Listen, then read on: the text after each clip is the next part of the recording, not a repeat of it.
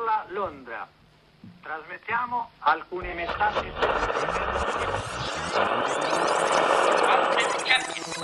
Zona infetta da partigiani. Cittadini, lavoratori, sciopero generale contro l'occupazione tedesca.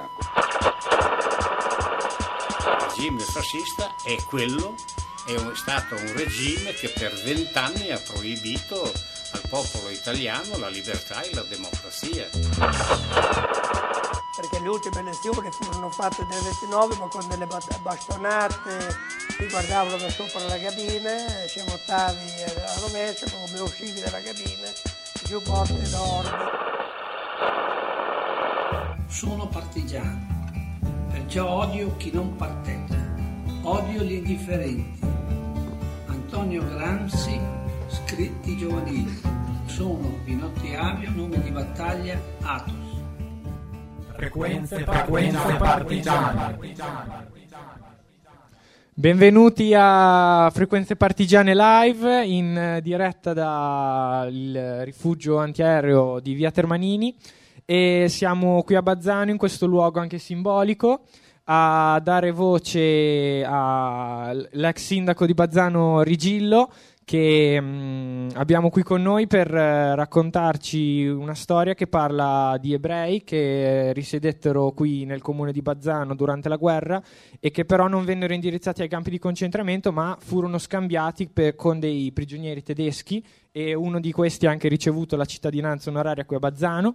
E abbiamo qui con noi anche Pietro Spitali che ci parlerà della storia locale del luogo in cui ci troviamo e anche delle radio che durante la guerra erano clandestine, svolgevano comunque una funzione anche sovversiva.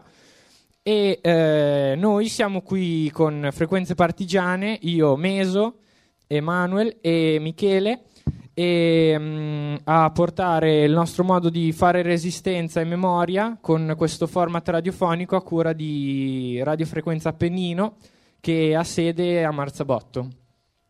E adesso cedo subito la parola a Pietro eh, che ci inizia a parlare del, del luogo in cui ci troviamo, quindi questo rifugio, quando fu costruito, com- quando, come venne usato e l'importanza che ha qui a Bazzano.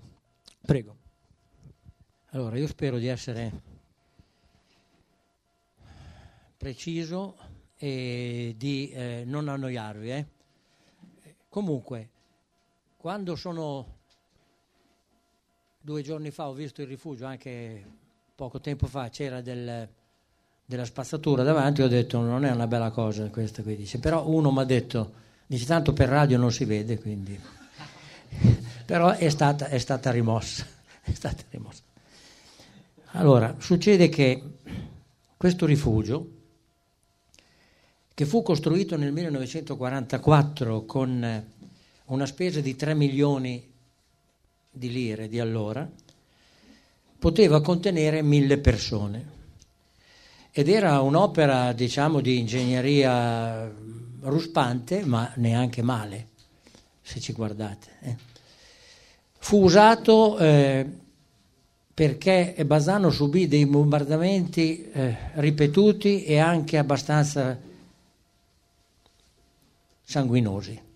Fu usato e il merito eh, che se le vittime eh, di Bazzano non furono elevatissime è anche perché c'era questo, c'era questo rifugio. Però i bazzanesi non è che lo usassero molto volentieri, perché correva voce, cioè la Vox Populi, era quella che, eh, siccome c'era soltanto un'uscita, se una bomba cadeva e ostruiva eh, l'uscita, eh, la fine era terribile, quindi non aveva molta popolarità.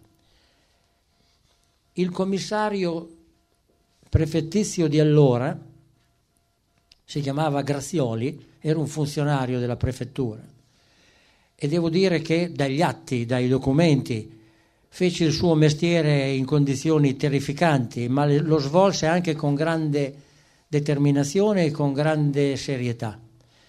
E quando il comune di Bazzano eh, fu eh, raso il suo, fu molto danneggiato, quasi distrutto dai bombardamenti che ridussero il nostro comune, come si può vedere dai, da, dalle fotografie dell'epoca, eh, lui eh, dovette eh, trasferire tutta la, la, documentazione a Crespellano.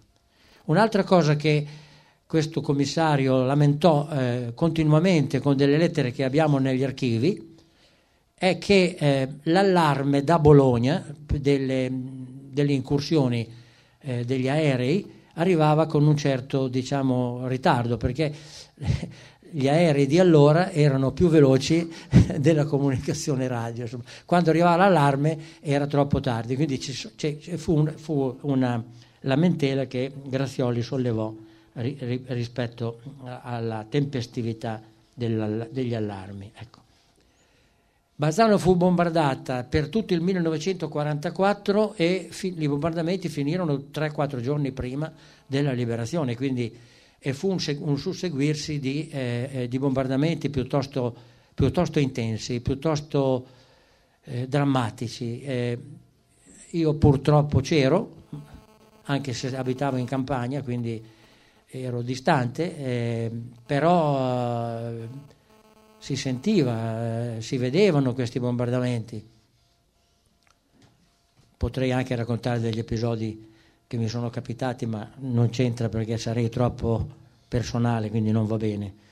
Eh, gli aerei eh, mitragliavano anche le persone quando le vedevano, qualco... cioè l'obiettivo non era proprio del, sempre e del tutto strategico, era anche mirato alla gente, quindi anche per, per scoraggiare, per demoralizzare le persone e quindi per, anche questa era guerra psicologica, come era guerra psicologica quella di eh, buttare degli ordigni esplosivi eh, che assomigliavano, dei gioca- erano dei giocattoli che ferivano i bambini, ferivano la gente in modo... Questi erano gli inglesi che avevano pensato a questa roba qui. Eh? Mi avete chiesto delle radio? Bene. Allora, c'era il, la diceria, a parte le radio Galena, che erano delle radio artigianali che consentivano di sentire Radio Londra, ascoltare Radio Londra comunque era, era rischioso perché era vietato e quindi si poteva andare incontro dei guai. Però eh, molti la sentivano lo stesso perché quando erano sicuri di non essere eh, scoperti eh, ne approfittavano per avere la verità, perché sentire la radio ufficiale si vinceva sempre, solo che si perdeva. Ecco mentre invece Radio Londra dava delle notizie più, più attendibili. Ecco. Succede che, eh, per esempio, la, la notizia del, della caduta del, della, eh, del, governo, la caduta di Mussolini,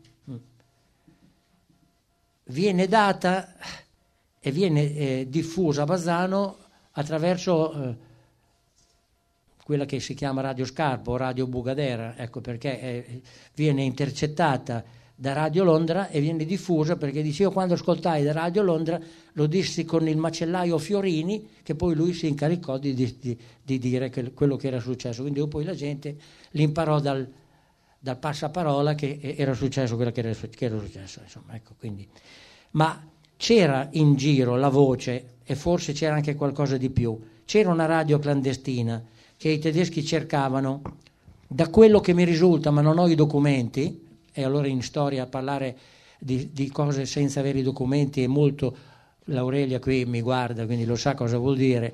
Parlare di storia bisogna dire il documento è questo, però io vi dico quello che sapevo allora da ragazzino che orecchiavo. Nello stabile del vecchio acquedotto sul Samoggia, che era gestito da, da una famiglia che era una famiglia di democratici, di, di di socialisti riformisti, che erano della sfera, diciamo così, prima della, della, della società operaia e in seguito dell'amministrazione del sindaco Carlo Termanini, e quindi avevano un dipendente, perché gestivano anche un negozio di, di radio, di, radio, di, radio, di, di eh, elettrotecnica di allora, insomma. La famiglia Rocchi, ma Rocchi non quelli dell'albergo, erano dei parenti quello che avevano il negozio di radio dove adesso c'è eh, l'oreficeria Melotti più o meno, ecco, quindi tu Aurelia non c'eri, quindi io, invece io c'ero, quindi lo so. Questo, eh, questa famiglia avevano un dipendente che veniva da Bologna, che era un radiotecnico di, di valore, si chiamava Zacconi, eh, viaggiava con una moto e avevano pia- piazzato su al rifugio una radio potente, che era vietatissimo, ecco. Quindi stavano ben attenti. Quindi i tedeschi cercavano di intercettare questa roba, però riuscivano sempre a nasconderla in qualche modo. Tutto quello che io so è questo, ma per sentito dire, documenti non ne ho. Ecco quindi. Per il resto la gente si arrangiava con le galene, con le radio galene e quant'altro. Poi cosa dovevo dire ancora?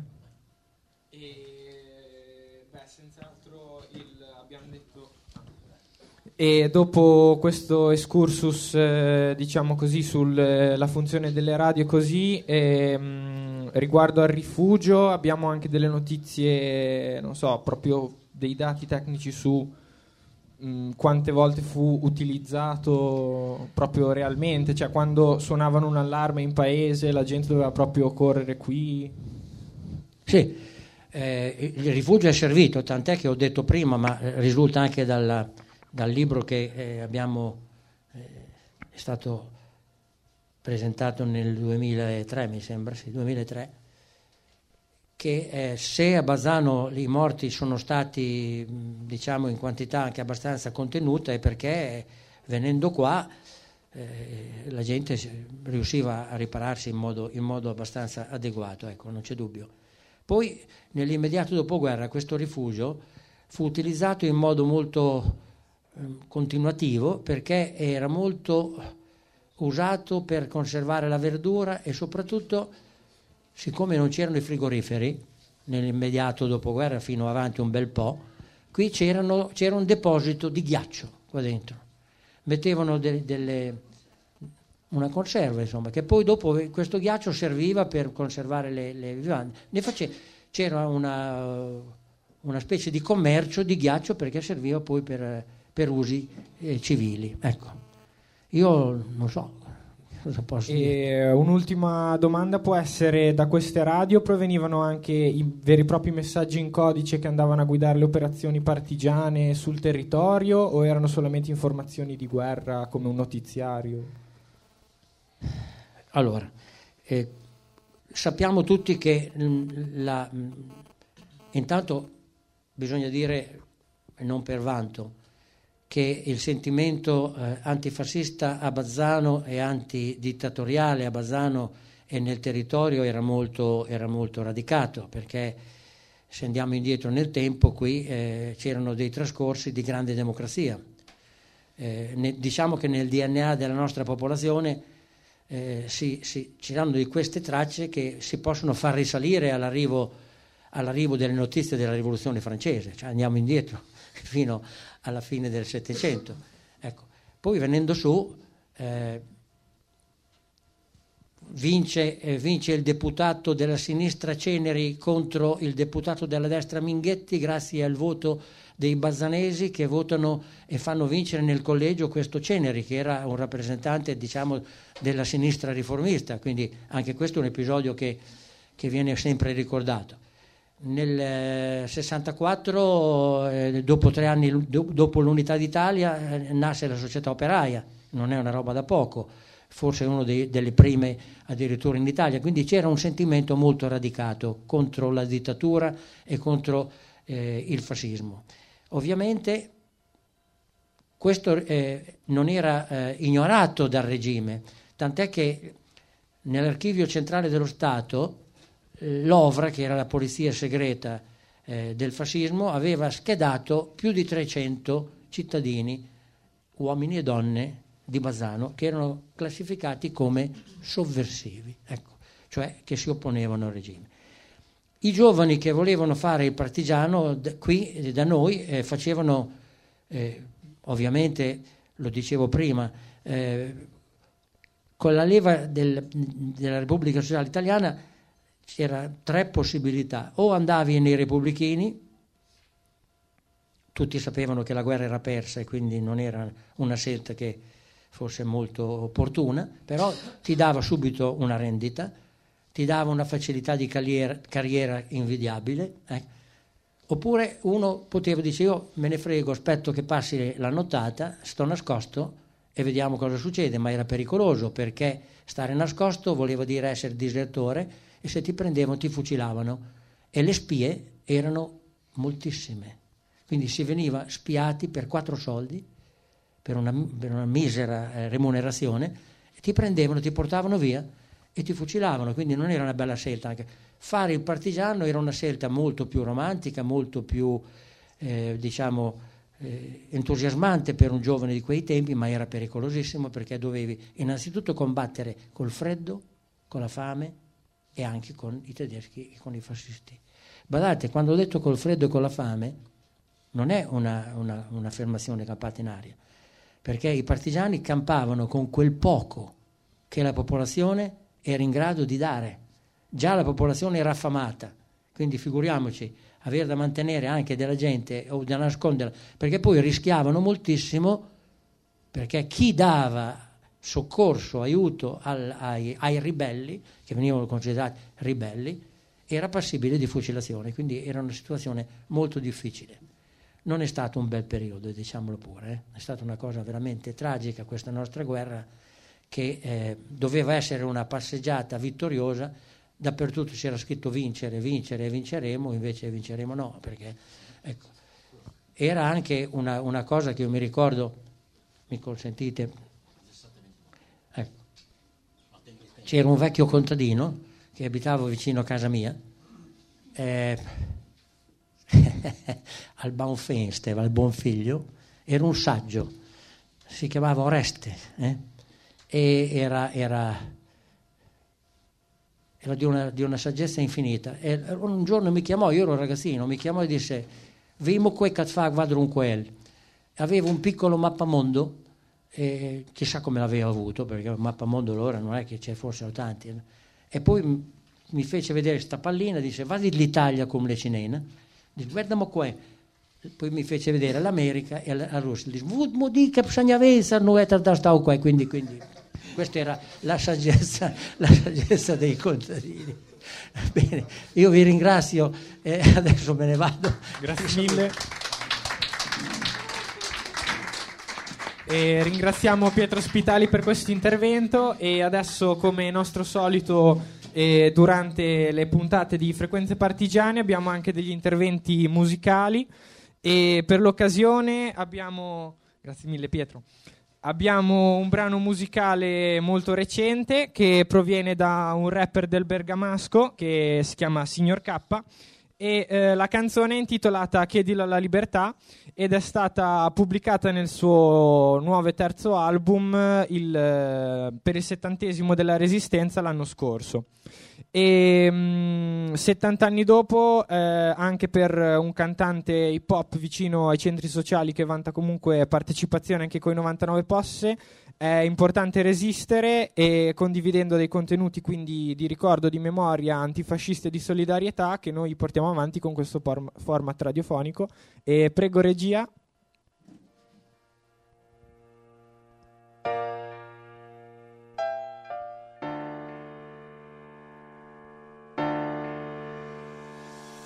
Eravamo solo orme nella neve di un passo lieve, il passo risoluto di chissà che deve, un passo breve tra vivere e morire, la condizione greve per farlo col fucile, sottile, il filo della storia, rosso come il sangue speso a monito e memoria, sangue di riscatto, un patto, un ideale intatto, per venti lunghi anni che ci avevano sottratto, carcere e catene, confino a ventotene, manganelli, ricino, camicie nere, poi la guerra fratricida per i sogni di conquista di un popolo sopito sotto l'ordine fascista, poi la fame. L'occupazione infame, dopo l'armistizio, l'inizio delle trame, la pietà era morta, l'unica compagna, una miccia corta sulla via per la montagna. Chiedilo alla libertà, chiedilo a Cordite quale odore aveva, chiedilo alla libertà, chiedi il sangue vivo che colore aveva, chiedi quanto tempo che per lei si muore Chiedi se il coraggio è senso dell'orrore, chiedilo alla libertà. Fucile a farsi fiore. Eravamo solo ombre sui sentieri, quei giorni fieri, nei boschi in cima al mondo tra sparvieri, giorni interi, impressi nei pensieri, eco coraggioso di un lontano ieri, su quei sentieri, l'animo pesante, adelante, una banda di ribelli con un comandante, per scaldarci sognavamo il cambiamento, le notti di bufera che fischiava forte il vento, sul campo di battaglia sfidammo l'invasore, la repubblica canaglia, l'odiato dittatore, la legge del terrore, sotto rappresaglia, caccia bombardieri sopra la boscaglia, sotto taglia, sfidammo l'obbedienza per impazienza, nei giorni in cui perdemmo l'innocenza, resistenza, un'eredità ancestrale, la fede nel futuro, la coscienza per cambiare. Chiedilo alla libertà, chiedi l'accordite quale odore aveva, chiedilo alla libertà. Chiedi il sangue vivo che colore aveva. Chiedi quanto tempo che per lei si muore. Chiedi se il coraggio è senso dell'orrore. Chiedilo alla libertà. Chiedi come fa un fucile a farsi fiore. E poi quel 25 aprile, per l'Italia intera, eco di cortile, voci di ringhiera, rossa primavera, gridata nelle strade, gridata nei quartieri, nei palazzi e nelle case. Libertà contesa nel tempo dell'attesa, pretesa, il giorno vittorioso della resa. Libertà strappata con le unghie all'abominio, per chi lassù in Germania vide in faccia lo sterminio. Libertà cocciuta, opera incompiuta, il solco che tracciamo in quella terra sconosciuta, il lascito ideale, generazionale, lo sguardo all'infinito, l'invito a continuare.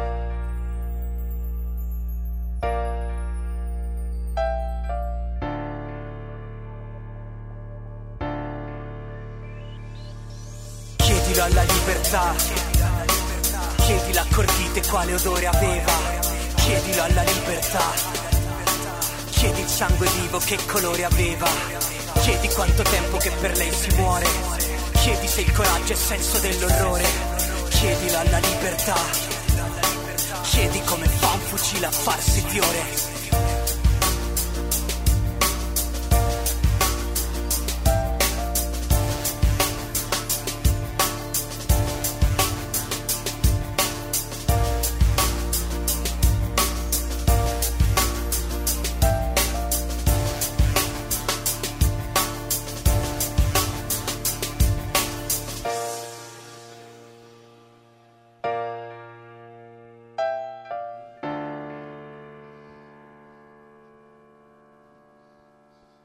Bene, bentornati qui su eh, Radio Frequenza Appennino. Eh, siamo qui in diretta da Bazzano, eh, via Carlo Termanini, ehm, rifugio antiaereo. Quindi, eh, visto che prima abbiamo dovuto fare un po' di corsa perché, perché Pietro doveva scappare, quindi anzi lo, lo ringraziamo ancora adesso per, per il suo intervento. E rubo giusto qualche minuto per presentarci un attimo chi siamo noi. Quindi eh, io sono Manuel, e un po' fa, adesso oggi è un po' butta fuori, mi fa un po' paura. Comunque là fuori c'è Michele eh, Passarelli di Ampi Casalecchio e qui insieme a me c'è Enrico. Noi siamo, mh, facciamo parte di Radio Frequenza Appennino e ci occupiamo di un format che si chiama appunto Frequenze Partigiane, ormai attivo da settembre-ottobre dell'anno scorso.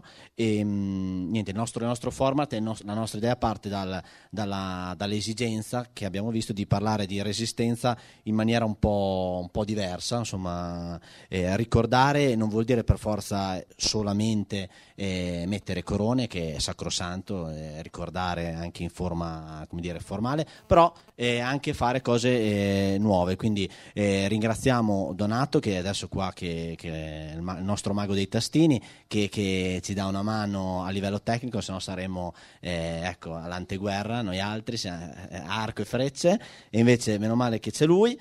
E, mh, ringraziamo per l'ospitalità l'amministrazione comunale e la fondazione. Quindi mh, Elio Rigillo che, che è qui insieme a me. E mh, niente, eh, andiamo avanti con, eh, con la storia, quindi adesso cedo la parola a Enrico che è un po' il nostro Bruno Vespa oggi, ci abbiamo butta fuori, io sono quello in- infilato. E... E mm, adesso siamo stati inseriti con questa iniziativa nella, nella programmazione della giornata della memoria. Arriviamo un po' in ritardo dal 27 gennaio, ma noi crediamo che comunque, come diceva prima Manuel, la memoria non sia solamente un giorno in un anno intero, ma abbiamo 364 giorni per ricordare e resistere. E quindi ehm, eh, chiedo a Aurelia Casagrande, l'archivista comunale, ehm, come è nata un po' questa ricerca sui 59 ebrei che, appunto, come dicevamo prima, ehm, risiedettero per eh, un lasso di tempo durante la seconda guerra mondiale qui a Bazzano. Una storia molto particolare perché sono ebrei con eh, passaporto libico che arrivano e, mh, come, qua, come, deportati qui a Bazzano e però non vengono diretti verso campi di concentramento, bensì vanno in Francia e da lì vengono scambiati con uh, altri prigionieri.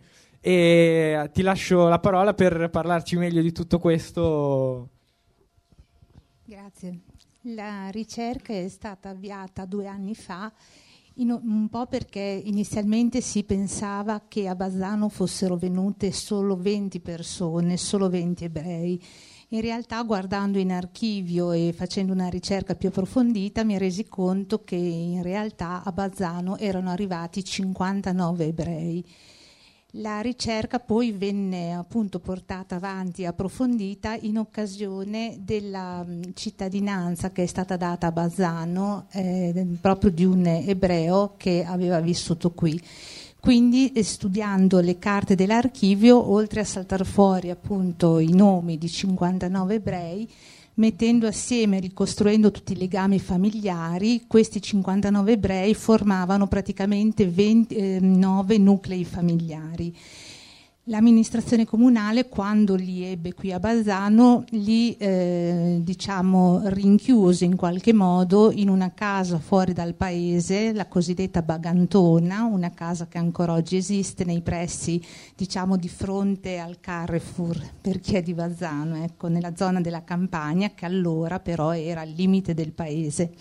E lì questi ebrei vissero tra il 44 e il 45 Mm, e eh, una notte ovviamente durante il giorno vivevano un po' alla meglio abbiamo tantissime lettere loro eh, con cui si rivolgono al commissario prefettizio per eh, avere generi di prima necessità, perché per quanto il comune fosse eh, diciamo, eh, obbligato a mantenerli, era proprio una disposizione data dalla questura di allora, eh, però ovviamente a loro si pensava sempre come ultimi, eh, per cui spesso ci sono lettere, si leggono lettere che sollecitano a dare panche, a dare letti, a dare pagliericci poi, oppure anche generi di prima necessità, proprio eh, vestiti e mh, mm, così eh, generi alimentari.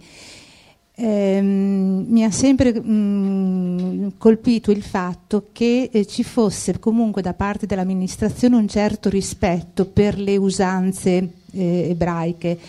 Eh, tant'è che appunto due bambini eh, che sono nati qui a Bazzano, Morris e Sasi, che nascono qui a Bazzano nel 1943, abbiamo i loro certificati di nascita, devono essere circoncisi, per cui l'amministrazione fa addirittura venire a proprie spese un rabbino da eh, Bologna per compiere questa operazione. Quindi comunque una certa diciamo così, eh, attenzione per le usanze appunto di questa, di questa popolazione.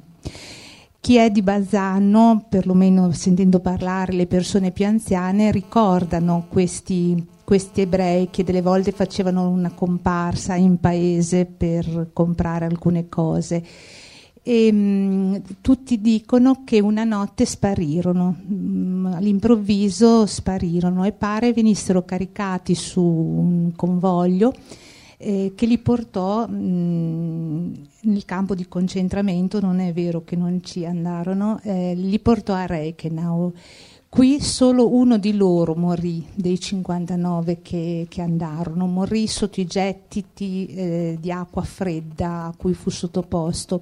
Gli altri invece essendo inglesi perché erano di nazionalità inglese, cioè erano ebrei libici ma di nazionalità inglese, riuscirono tutti a salvarsi, a passare in Francia e dalla Francia abbiamo tantissime lettere loro che chiedono al comune i passaporti per poter ritornare in Libia. Ed è appunto attraverso queste lettere poi che si è riusciti a ricostruire la loro storia, perché in queste lettere tante volte loro dicono eh, mi raccomando lì abbiamo lasciato per dire i nostri gioielli, le nostre cose, perché eh, erano anche persone molto probabilmente agiate per cui si erano portati con sé le loro cose, ovviamente non, chissà dove sono finite, mai più gli furono restituite. Ci fu poi anche la grossa mh, mm, diciamo, mm, pecca che molti dei loro documenti, essendo stato il municipio bombardato nel frattempo durante la guerra, molti dei loro documenti poi non si trovarono perché appunto erano andati, almeno nel momento in cui loro li chiesero, erano andati dispersi proprio col bombardamento. Comunque sappiamo appunto che si sono salvati e come vi dicevo all'inizio proprio uno di questi ebrei, Reginiano, della famiglia dei Reginiano, ha ottenuto due anni fa, due o tre anni fa, nel 2012 la cittadinanza, è venuto qui, l'abbiamo portato di nuovo alla Bagantone, non vi dico la commozione per questa persona e per la sua famiglia e mm, diciamo che almeno questa storia si è mh, così ha avuto un epilogo felice ecco tutto qua. E mh, questa ricerca a cui ha collaborato anche Gabriele Giunchi, che oggi però non, non è riuscito ad essere con noi, forse riusciremo ad avere un, un contatto telefonico più tardi e ha dato anche dei frutti però questa ricerca come dicevamo e infatti l'amministrazione comunale dell'epoca in cui era sindaco Elio Rigillo ha posto una targa, vedo qui eh, tutto il calendario e ha dato la cittadinanza onoraria a Erz eh, Regignano e ehm, prego Elio se vuoi approfondire. Sì, eh, intanto buonasera e complimenti a Frequenze Partigiane per eh, il eh, lavoro che fate. e mh, mm, anche di, di, tenere viva la memoria su, su, aspetti su cui le amministrazioni e le persone che lavorano nella storia eh, cercano sempre di, di, di, di lavorare e, e, quindi un grande merito anche a voi per l'aspetto divulgativo, che è un aspetto importantissimo. E, ehm, dunque, sì, a suo tempo nel 2011 pensammo di dare la cittadinanza onoraria a uno delle, degli, degli, ebrei eh, che è passato per, che è stato qui internato a Bazzano, uno dei 59 eh, Abram Herzl Reginiano, eh, il quale appunto è stato insignito questo, per, per, la prima volta di questo titolo eh, che era tutt'altro e lo consideriamo tutt'altro che, che eh, onorario, ma veramente molto sentito, nel senso che eh, abbiamo pensato che fosse un elemento molto simbolico dare a, un, a, una persona che è, stata, che è passata per, per, queste zone, per questo territorio ed è passato quasi eh, come, come, gli altri 58, un po' come un fantasma, perché in realtà è vero che ci sono eh, testimonianze e ricordi che, che si sono mantenuti eh, fra, fra, i cittadini di Bazzano, ma molto labili e molto eh, deboli, nel senso che non, ehm, queste persone sono rimaste veramente nella periferia bazzanese, sia per quello che riguarda il luogo fisico, quanto, sia per quello che riguarda anche eh, l'aspetto di integrazione, diciamo così, ma che non poteva essere eh, ovviamente realizzata in quel, in quel, periodo. Quindi pensare che eh, persone che sono passate da qui ehm, e, e, attraverso un cammino che li avrebbe portati comunque eh, un cammino di sofferenza, eh, ecco, riaverli in, ehm, simbolicamente fra noi come, come persone che, eh, vere cittadini di, di, di Bazzano donando a loro la, la, la chiave del, del, del, paese. Quindi un, un, aspetto sicuramente che abbiamo voluto eh, sottolineare.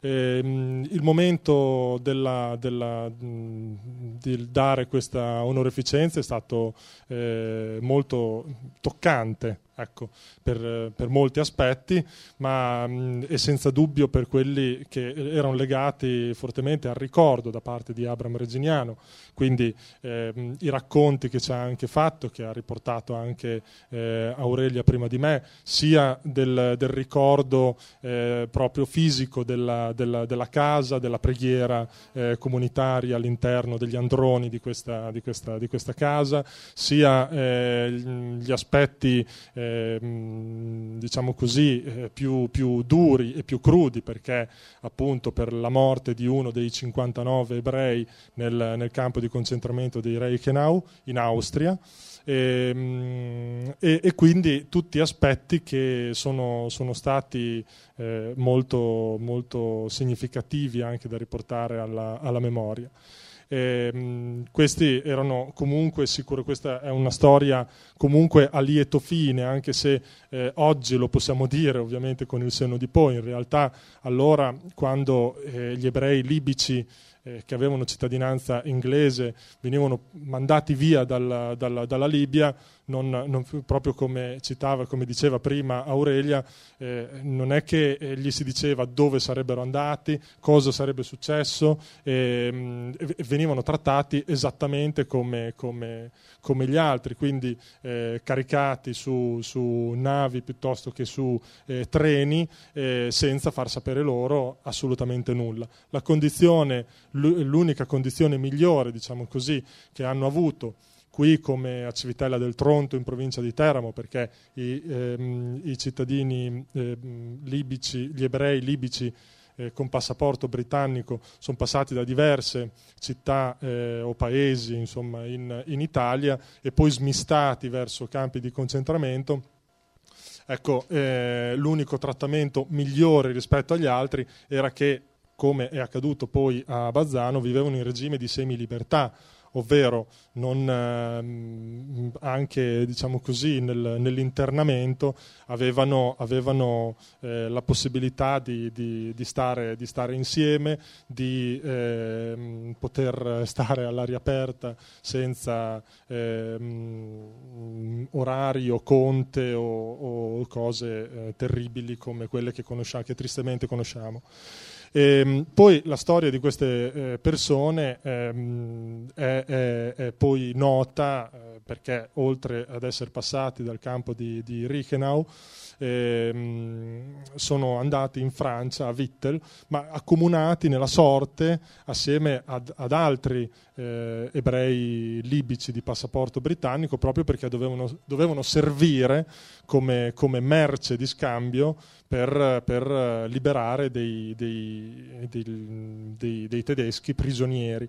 E, ehm, in questa, la coincidenza ha voluto che eh, questo, questo passaggio verso la Francia coincidesse appunto con la fine della, della, della, seconda guerra mondiale e quindi molti sono riusciti a salvarsi prima ancora, prima ancora di essere scambiati con, con, prigionieri, con prigionieri tedeschi. E, ehm, quindi ci ha permesso tutto questo, questa, questo, questo momento comunitario nostro della, della cittadinanza di, di Bazzano eh, in, una, in, un paio di giorni che sono stati molto partecipati anche dalla cittadinanza, ci ha permesso di approfondire anche appunto tutti questi, questi elementi e questi passaggi proprio della, della, della storia. Eh, se vogliamo, eh, sono mh, mm, aspetti e persone che hanno vissuto solo marginalmente ecco, la, la, la, la crudezza ecco, dei, di, di, quello che, che, conosciamo tutti, però ehm, sono, sono, storie assolutamente eh, importanti su cui noi abbiamo, fatto, eh, abbiamo dato la nostra piccola parte, il nostro piccolo contributo di, di ricerca, naturalmente grazie anche al lavoro eh, di archivio che è eh, assolutamente fondamentale quando si deve parlare di, di, di storia, quindi fare comunque riferimento a documenti e a passaggi eh, insomma, reali. E in questo eh, do- devo dire anche che siamo stati favoriti in questa ricerca da eh, ricerche che erano già state fatte sul, sul tema, perché eh, il centro di documentazione ebraica eh, di, di, Milano, che è la sede diciamo così, centrale eh, da cui partono poi tutte le ricerche ehm, sul, sul, tema della, della, Shoah in Italia, eh, aveva mh, studiando eh, alcuni aspetti in particolare del, del campo di smistamento di, di Fossoli, aveva già eh, notato queste differenze insomma, di, di, di trattamento fra i vari vari eh, tipi di, di, di, ebrei, ebrei veri e propri o ebrei con passaporti eh, inglesi, sudamericani eh, o americani, che potevano, che riuscivano appunto ad avere delle, delle corsie un, um, privilegiate rispetto, rispetto eh, agli altri. E in questo ecco, il giorno della, della, della, di questa onorificenza data a Abram Reginiano, ehm, abbiamo avuto con noi anche Liliana Picciotto che è, delle, è la storica, diciamo così, più, più, il punto di riferimento più importante in Italia del, per, per, per, gli studi sulla, sulla Shoah.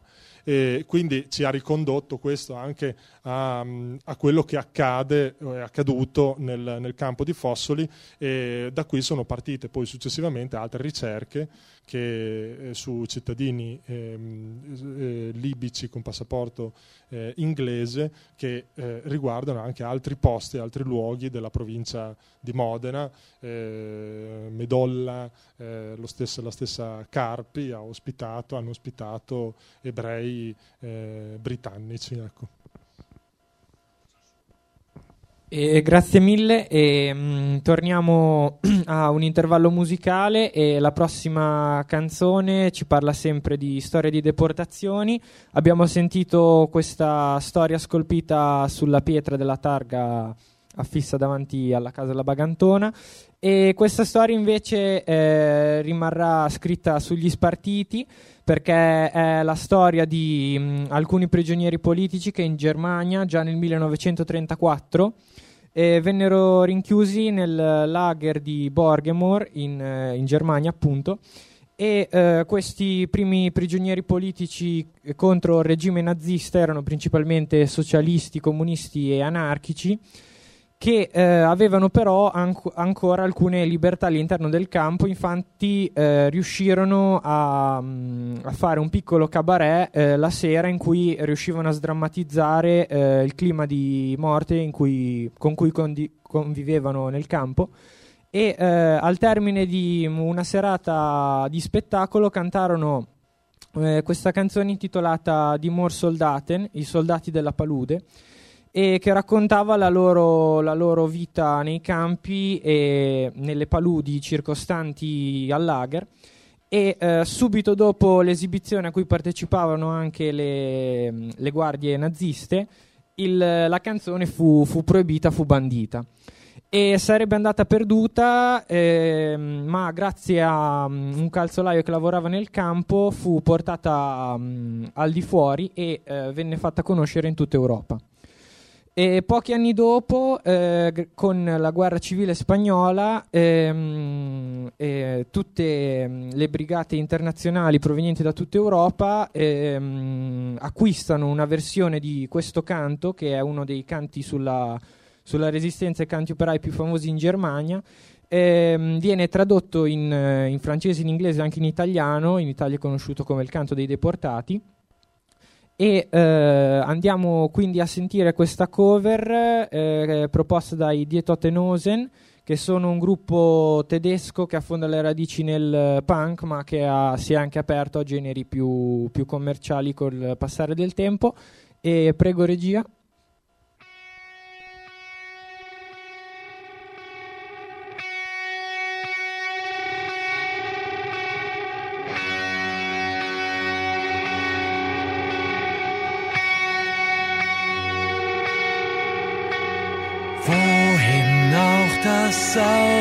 Auge blickt, Moor und Heide nur ringsum, Vogelsang uns nie erquickt, Eichen stehen kahl und krumm. Wir sind die Moorsoldaten und ziehen mit dem Spaten once more. Hier in dieser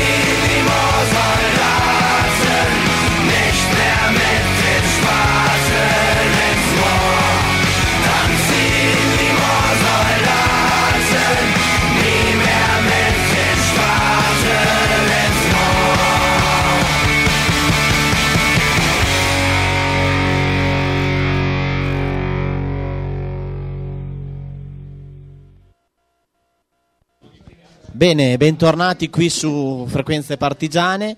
Eh, come sempre ci potete ascoltare sul sito www.frequenzapenino.com. Eh, siamo una web radio, quindi ci si ascolta tramite web. Altrimenti ricordiamo ci sono anche le app eh, sia su Android che su sistema operativo iOS eh, da scaricare e quindi ci potete ascoltare anche da- dal- comodamente dal- dallo smartphone. Ehm, abbiamo quindi parlato un po' parlando insomma di- di- delle- della giornata speciale di oggi. Siamo qui appunto dal, dal rifugio antiaereo di eh, Bazzano in via Carlo Termanini. E ehm, abbiamo parlato un po' della storia di questo posto e anche eh, di un'altra storia sempre eh, ambientata mh, qui a Bazzano. E quindi mh, ringraziamo gli ospiti che si sono succeduti eh, in questa puntata. Ora io do un occhio là verso Donato e- ed Enrico per sapere se, se sono in ordine, perché appunto abbiamo eh, diciamo, l'ultimo intervento live di oggi, eh, quindi con eh, Gabriele Giunchi che si è occupato eh, anche lui di questa, ehm, di questa storia, di questi ebrei appunto deportati e ehm, stiamo, sto guardando loro, se, se mi date l'ok io vi E giro la sì, parola a Enrico. Abbiamo Ok. qui in collegamento telefonico Gabriele Giunchi, ehm, autore della ricerca sugli ebrei che sostarono a Bazzano. E, mm, la domanda che vogliamo fargli, dopo aver eh, sentito tutta questa vicenda, è eh, innanzitutto come è nato l'interesse per eh, una ricerca comunque non scontata, anche visto, visti i tempi, una una ricerca che è durata molto nel tempo, che ha portato anche dei frutti, come parlavamo prima con Elio. E prego, Gabriele.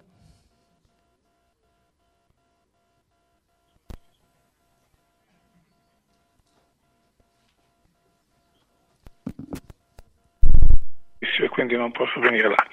Niente, il mio interesse è nato da un, da un fatto che mh, a me mi ha sempre appassionato, quello di cercare di capire nel contesto storico in cui sono capitato eh, in questo mondo eh, tutto quello che è successo prima di me e soprattutto tutto quello che la storia grande, questa nebulosa immensa che ci sta sempre sopra la testa, molto in alto e che è descritta per lo più da chi vince oppure da chi ha interesse a scrivere in un modo piuttosto che in un altro, aggiungere dei, dei frammenti di storia eh, documentata dal basso mi sembrava il modo migliore per arricchire anche quella storia grande che come dicevo ci vuole un po' sulla testa spesso. Allora cosa ho fatto io? Io ero al tempo presidente del consiglio d'istituto de, delle scuole di Bassano e di Monteveglio e avevo assunto l'incarico di, di, organizzare la celebrazione della giornata della memoria e l'ho fatto tante volte finché a un certo, un, un certo anno mi sono detto perché non vedere oltre che raccontare la grande tragedia de, della Shoah, cosa, se è successo qualcosa anche qui vicino a noi, qualcosa che magari è stato dimenticato o è passato inosservato.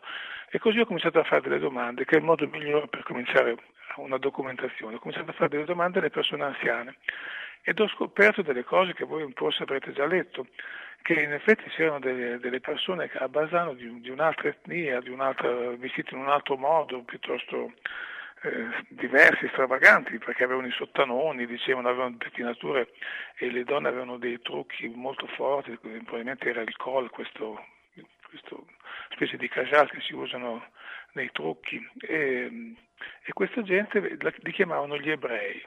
Allora io sono andato a fondo, ho cercato di capire di più e ho scoperto, qualcuno mi fece il nome della Bagantona, che era il nome di un podere.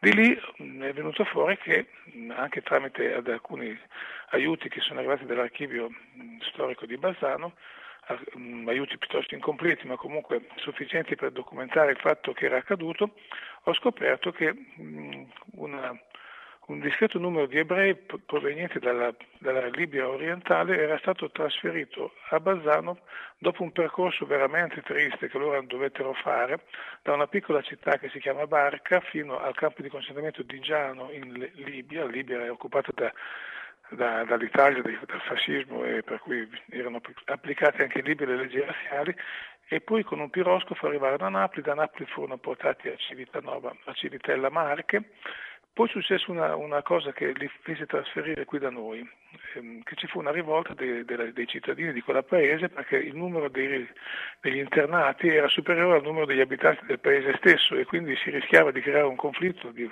soprattutto sul piano dell'aliment- dell'alimentazione. E i fascisti decisero per non, per non andare a fare troppo casino, insomma, di trasferirli in campi di concentramento tra virgolette minori o più imboscati, più decentrati e così si capitò anche la quota di Basano. La cosa che a me mi pare veramente strana è che una roba di questa misura mh, sia stata abbandonata nella memoria della, del paese per, per, tanto tempo. Io non ho fatto una scoperta, ho fatto una riscoperta. Io ho riscoperto una cosa che era già nota, infatti gli anziani, solo che nessuno gli aveva dato il valore che, che questa storia meritava, anche perché questa è una delle pochissime storie dove i deportati verso l'Europa, verso lo sterminio, insomma, si sono salvati tutti, tranne uno che dopo vi dirò. E si sono salvati tutti per una faccenda particolare che i tedeschi si premunivano di avere cittadini inglesi, anche non militari, da scambiare con prigionieri di guerra. E siccome questi libici erano originari di, di, di Gibilterra, avevano passaporto inglese, eh, non per un calcolo di beneficenza, ma per un calcolo di opportunismo, il, le, i loro corpi eh, erano utili per riscattare corpi di militari tedeschi e non c'è stata la benevolenza, la bontà. I bambini di, che sono nati a Bazzano, eh, Sasi e, e, e, Morris, avevano pochi mesi, non sono stati graziati dalla bontà di un tedesco rinsavito, ma sono stati semplicemente considerati come oggetti di scambio anche loro che avevano pochi mesi. Questo per dirvi come poteva eh, evolvere, come, in che maniere strane evolvevano le cose che, qual, qual, quante volte il caso, la fortuna si è messo in mezzo. Loro non andarono, come io avevo supposto nella, in un primo tempo della, nella mia ricerca, a Bergen-Belsen, dove andavano tutti gli ebrei che venivano da questa parte dell'Europa.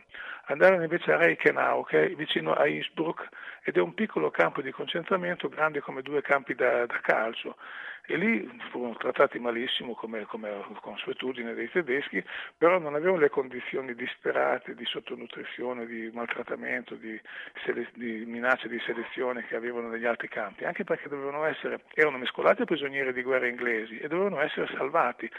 Soltanto Shalom Reginiano, un ragazzo molto giovane e piuttosto vivace, fu ucciso perché si ribellò e fu ucciso nel modo più crudele, non so se sia il caso che ve lo dica, ma il fratello, ehm, quando venne a Bassano, il fratello, il signor Reginiano, ce lo raccontò, io rim- rimasi molto colpito da questa, da questa cosa, dal modo come l'ho ucciso, per cui non ve lo dico.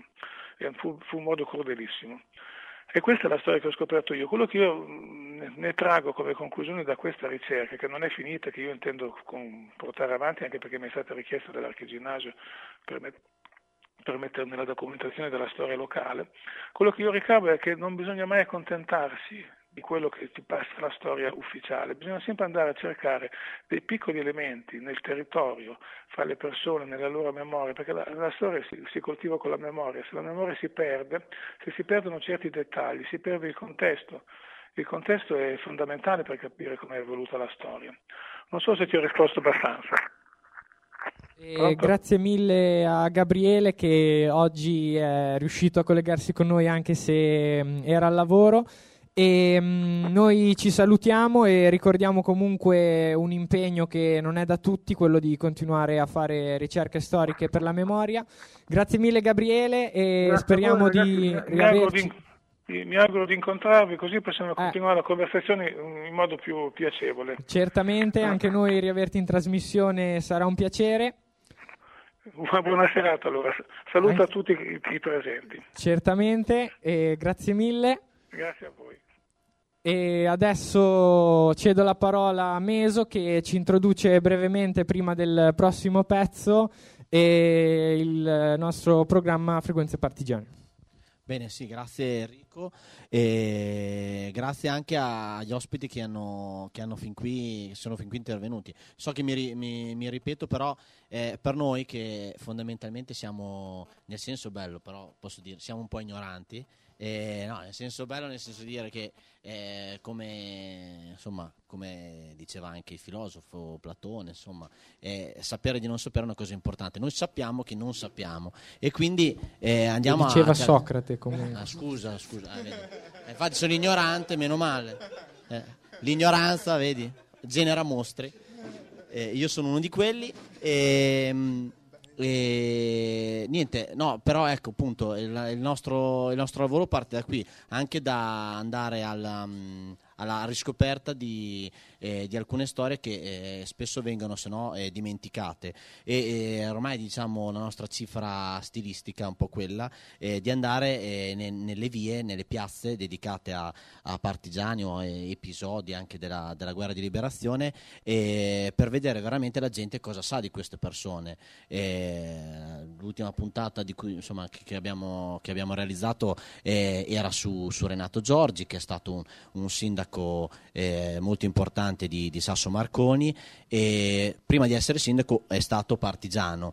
E ehm, mi, mi piace ricordare questa, questa figura qua di, di Renato Giorgi perché è una cosa che ho scoperto parlando con eh, intervistando appunto nel senso di, visto che sono ignorante ehm, parlando con Gianni Pellegrini che ha avuto la fortuna di conoscerlo perché era un giovane consigliere nel- durante il secondo mandato di Renato Giorgi era quella di eh, questo è per capire il personaggio eh, ci sono dei personaggi che purtroppo eh, passano inosservati ehm, che Renato Giorgi ha sempre rifiutato eh, la medaglia eh, d'oro al valore militare eh, che gli volevano conferire, con una motivazione molto semplice. Lui diceva io sono rimasto ancora al mondo, so la fortuna di ra- poter raccontare quello che ho visto e quindi eh, è inutile che mi date la, la medaglia al valore militare a me eh, ad oro, la dovete dare a chi è morto. Quindi eh, l'ha sempre rifiutata, alla, alla fine eh, riuscirono a dargli quella d'argento e quella l'accettò. Però questo per capire un po' eh, i personaggi e quindi secondo me è, è un po' un peccato che queste cose rimangono su una,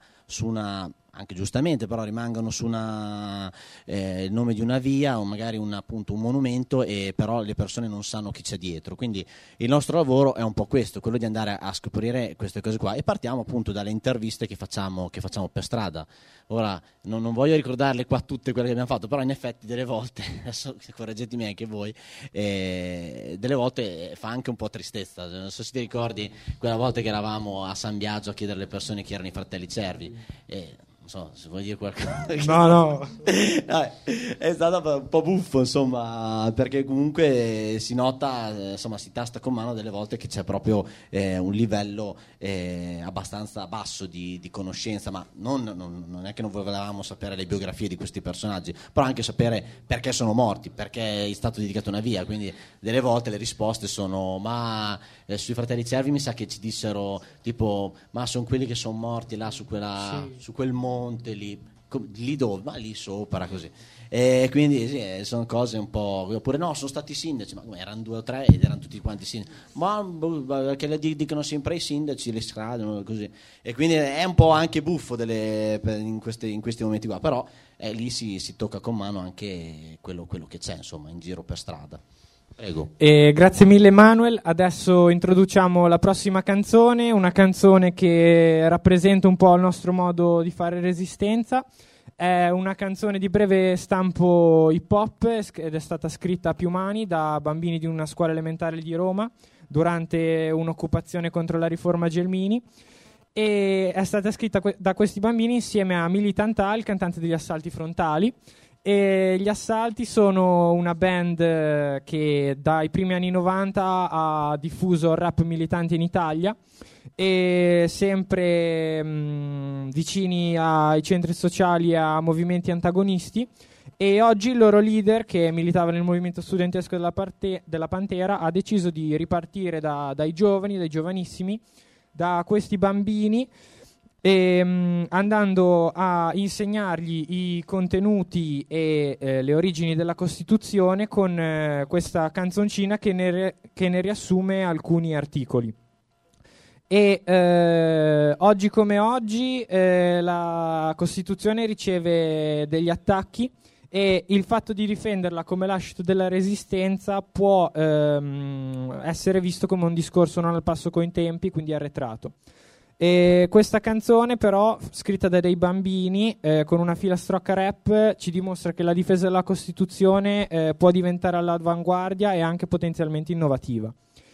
E eh, concludo dicendo che con questa canzone eh, ci sembra ricordare, importante ricordare due figure che nel territorio hanno sempre sostenuto le nostre iniziative e partecipato.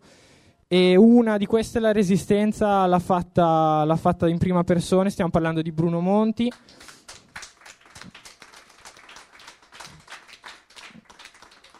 E mm, la, la seconda è il dottor Alessandro Baldini che ha sempre difeso la Costituzione e ha sempre difeso la Costituzione col comitato Dossetti e due esempi da avere come punti di riferimento per le prossime battaglie. Prego regia. ci sta simpatica sì. Articolo 1, prezioso più dell'oro. C'è scritto sopra che ognuno un giorno avrà un lavoro. Articolo 9, ci lancia un messaggio. La Repubblica tutela la natura e il paesaggio. Articolo 11, la bomba butta a terra. È per questo che l'Italia ripudia la guerra. Articolo 21, bello il 21 Poter parlare liberi senza temer nessuno. Articolo 33, articolo 34 La scuola è di tutti e su questo non baratto. Comandi chi comandi, chi vuole comandare. Prima deve passare per la carta costituzionale 9, 19, 139 Le cose più importanti su cui proprio non ci piove L'Italia è una repubblica, è pubblica, di tutti Anche di chi lo dubita L'Italia è una repubblica democratica La Costituzione a noi ci sta simpatica Oh. Sapete, per scriverla ci misero due anni, nessuno ce la rubi, coi soldi o con gli inganni, due anni di riunioni, di grandi e di bambini, perché non torni più tra noi, Benito Mussolini. 26 per 1. Aldo dice 26 per 1. Aldo dice 26 per 1. Aldo dice 26 per 1. Aldo dice 26 per 1. Aldo dice 26 per 1. Aldo dice 26 per 1. Aldo dice 26 per 1. Il messaggio che abbiamo appena sentito era, non era una gaff, ma era il comando in codice che allertava tutti i partigiani a sferrare l'attacco per eh, la liberazione. E Aldo dice 26 per 1, eh, significa il numero 26 indica ehm, il- la data massima entro cui insorgere e uno ent- indica l'orario in cui dare l'avvio. E, mm, l'invito era rivolto alle città di Genova, Torino, Alessandria, Venezia, Novara, Reggio Emilia, Parma e Modena. E eh, con questa operazione si voleva quindi insorgere eh, per eh, dimostrare a- prima, del- prima dell'arrivo alleato e per dimostrare che pur procedendo assieme ad essi non, non vi si era subordinati. E anzi si cercava di una, di autogovernarsi, quindi creando delle norme per il controllo del territorio e eh, i partigiani eh, riuscirono così a accaparrarsi dei punti nevralgici per eh, permettere l'avanzata degli alleati e, ehm, che andavano inseguendo i nazisti in fuga. E eh, lo, spezia- lo spezzone che abbiamo sentito eh, si trova nel finale della cover dei Ribelli della Montagna eh, degli Usmamò e adesso Manuel ci parla appunto abbiamo detto noi partiamo dalle vie siamo in via Termanini, Termanini. chi era Eh, sì, eh, noi appunto il nostro, come dicevo prima, la nostra cifra stilistica è un po' quella di eh, occuparci di luoghi, quindi eh, parta- pa- partire dai luoghi per parlare di, di memoria.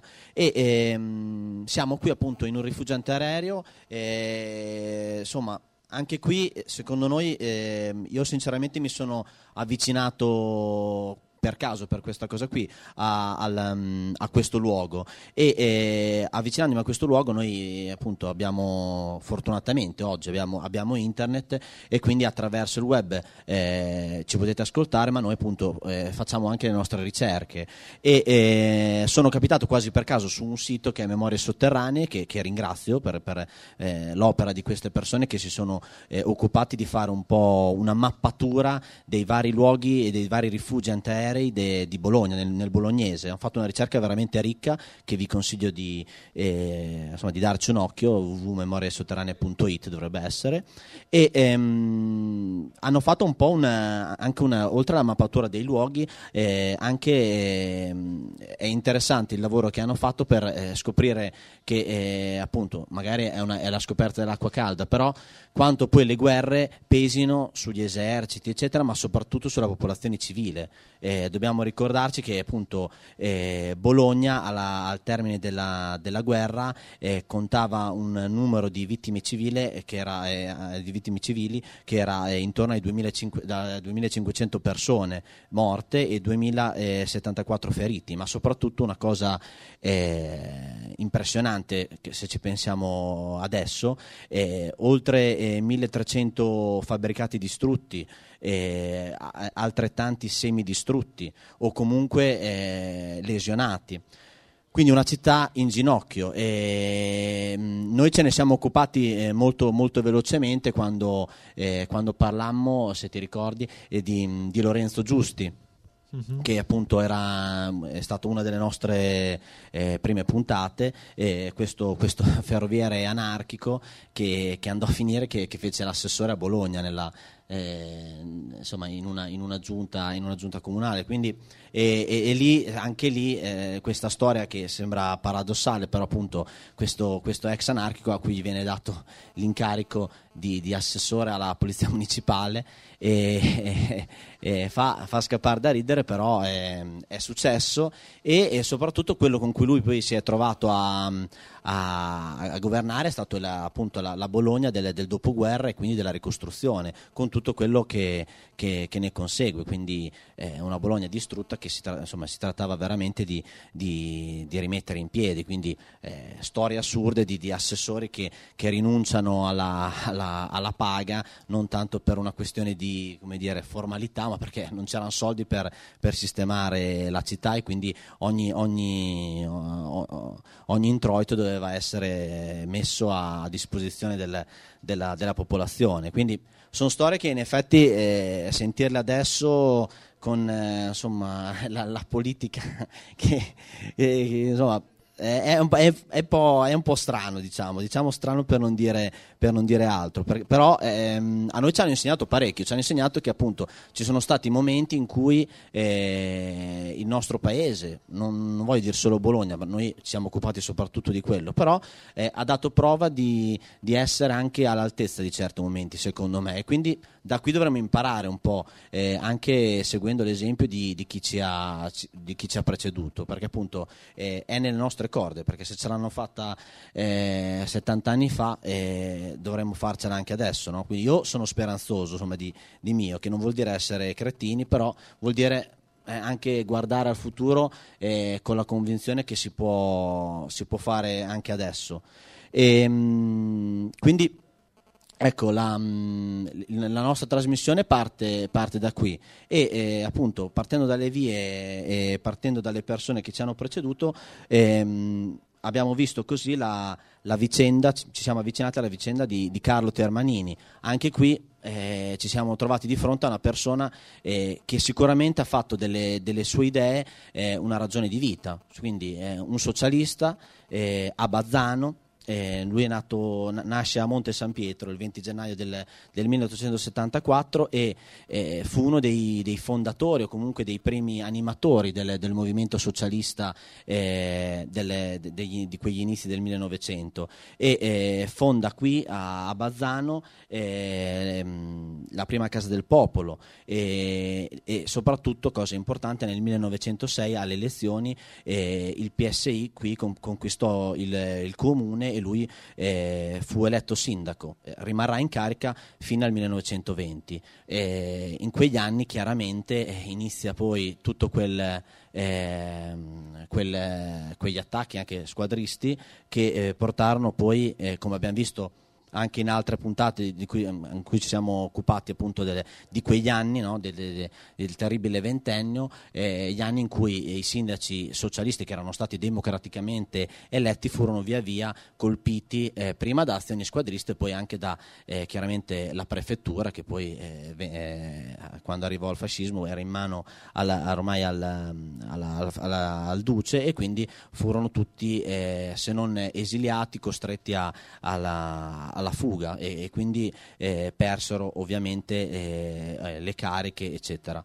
Eh, per me è, è importante ricordare queste figure. Io la prima puntata addirittura, eh, quando, ho- quando ci siamo un po' informati su Caro Termanini, mi è veramente venuta in mente la, la vicenda di, di Amedeo Nerozzi, eh, sindaco di, di Marzabotto, che eh, appunto anche lui è eletto nelle, nelle file socialiste, anche lui piano piano perseguitato eh, dal, dal regime fino al momento in cui poi eh, fu costretto all'esilio. Eh, purtroppo nell'esilio eh, trovò la morte perché appunto Amedeo Nerozzi morirà in, in Spagna, eh, appunto dove combatteva contro, contro i franchisti. Quindi questo è un po' sono le storie che, eh, di cui noi parliamo, quindi mh, storie di persone che hanno sacrificato anche la vita per, eh, per la libertà e per un credo.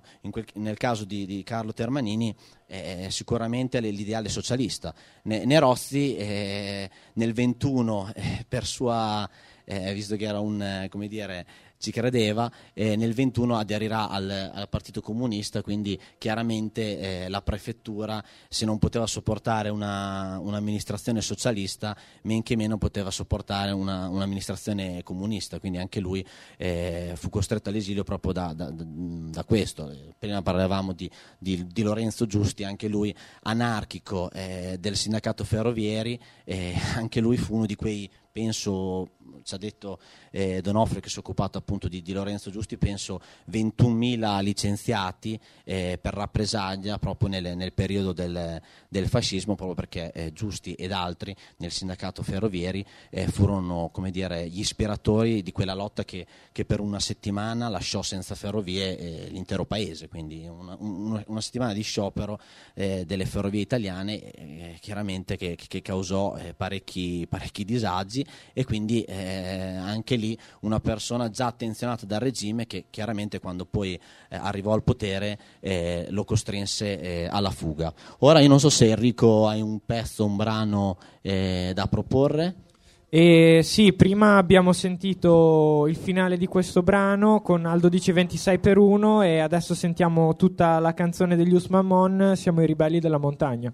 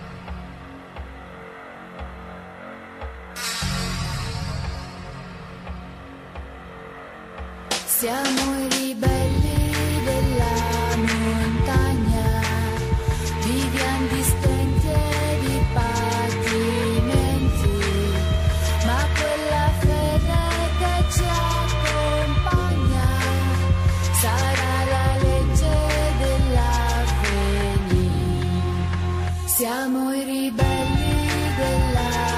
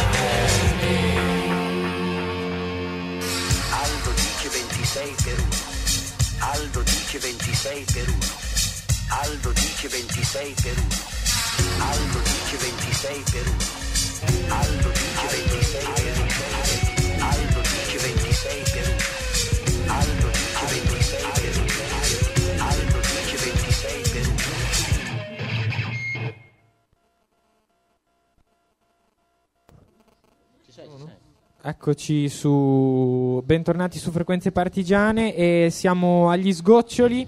Ricordiamo che eh, questa, come tutte le nostre puntate, sono ascoltabili sia in podcast sul sito Frequenze Parti- eh, Radio Frequenza Appennino, ma anche in diretta il martedì alle 18 e il venerdì alle 16. E adesso passo la parola a Manuel per le ultime cose. Vi ringraziamo per essere stati qui. Ringraziamo anche Doriano in particolare dell'Ampi di Bazzano e l'Ampi di Monteveglio per il contributo. E grazie a tutti voi per essere venuti. Bene, e allora mm, sì, mi unisco anch'io in questi ringraziamenti e mm, vi invito ad ascoltarci, a seguirci su, su su Radio Frequenza Appennino, Frequenze Partigiane. E prima di, prima di lasciarci vi invito anche a partecipare al nostro format perché noi abbiamo ricevuto eh, spesso e volentieri anche proprio dalle, dalle persone che, che intervistavamo o insomma con cui venivamo in, in contatto, con siamo venuti in contatto, anche dei, dire, degli appuntamenti oppure delle, eh, dei promemoria no, rispetto ma perché non fatto una puntata anche su questo qui? E quindi eh, per dire adesso io me lo, me lo sono segnato eh, Carlo Termanini può darsi che diventerà un- una, una futura puntata insomma eh, sarebbe interessante andare qui, qui fuori e chiedere alle persone se, se hanno memoria di, di- di chi fosse eccetera. Perché adesso noi prima siamo stati anche un po' come dire buffi abbiamo parlato un po' male delle volte non è che va sempre male eh, cioè nel senso eh, per esempio, io ho, un bel ricordo, per esempio, della- della- delle volte che siamo stati in Cirenaica. In Cirenaica, se, se non lo conoscete, insomma, è una zona di Bologna ehm, abbastanza, cioè, eh, interessante da tanti punti di vista, sia sociale, ma anche a livello di memoria, nel senso che eh, c'eravamo quella volta là eh, quando andammo a fare la puntata su, sul lupo, su Mario Musolesi della Stella Rossa, eh, andammo io e, e Michele, che adesso fa eh, il timido e non vuole venire qua, disgraziato, e vabbè, ma lasciamo stare, questo dopo la tagliamo.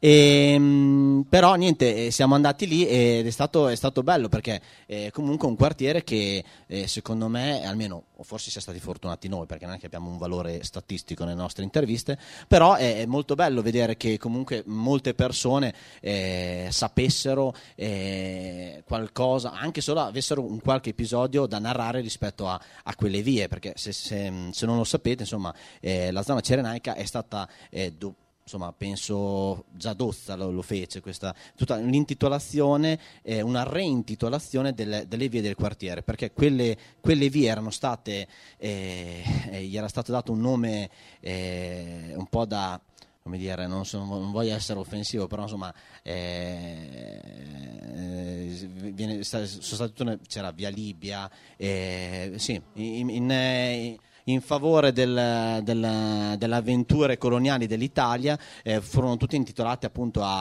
a- alle conquiste coloniali delle- dell'Italia, dell'Italia fascista. E quindi via Libia, via Due Palme, quindi c'era stato anche un po' da, da cattonaggio, né? perché non sapevano cosa inventarsi, perché, eh, via, via di Sabeba, queste cose qui.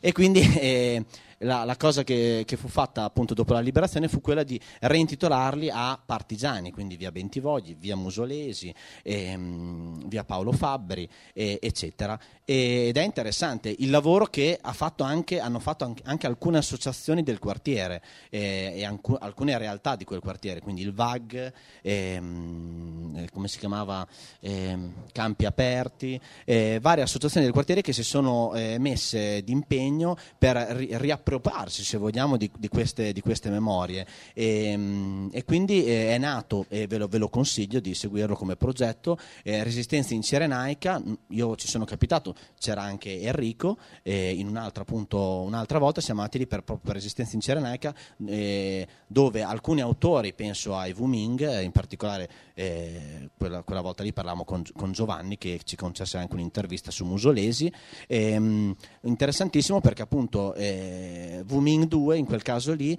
eh, faceva un trekking urbano per le vie della, della Cirenaica parlando di quei partigiani, quindi eh, parlando di Gastone Rossi, di Mario Musolesi. E, ecco, la, la cosa, poi se, te, se, vuoi intervenire anche te Enrico, insomma, la cosa che io sono rimasto eh, fa, insomma, molto, molto colpito appunto per il lavoro che facciamo noi, eh, però è, è, il numero di persone, cioè ci siamo trovati in quelle vie lì a camminare, sembravamo una manifestazione, sarà 300 400 persone che si muovevano dietro a, a MING che non ce la faceva parlare a tutti, perché aveva delle casse ma era una roba un po', un po organizzata così e 300 persone che camminavano per queste vie con, con, eh, l'autobus che non riusciva a passare, quindi eh, a un certo punto cioè, la cosa assurda è stata l'arrivo dei vigili che ho detto vabbè, eh, ci arrestano a tutti, e sono arrivati i vigili e hanno detto ma scusate ma cosa state facendo? Perché vedevano io, io che stavo intervistando Wuming. Quegli altri dietro se- li arrestiamo Ancora tutti. bimbi No, e i bimbi del fratello che cantavano è vero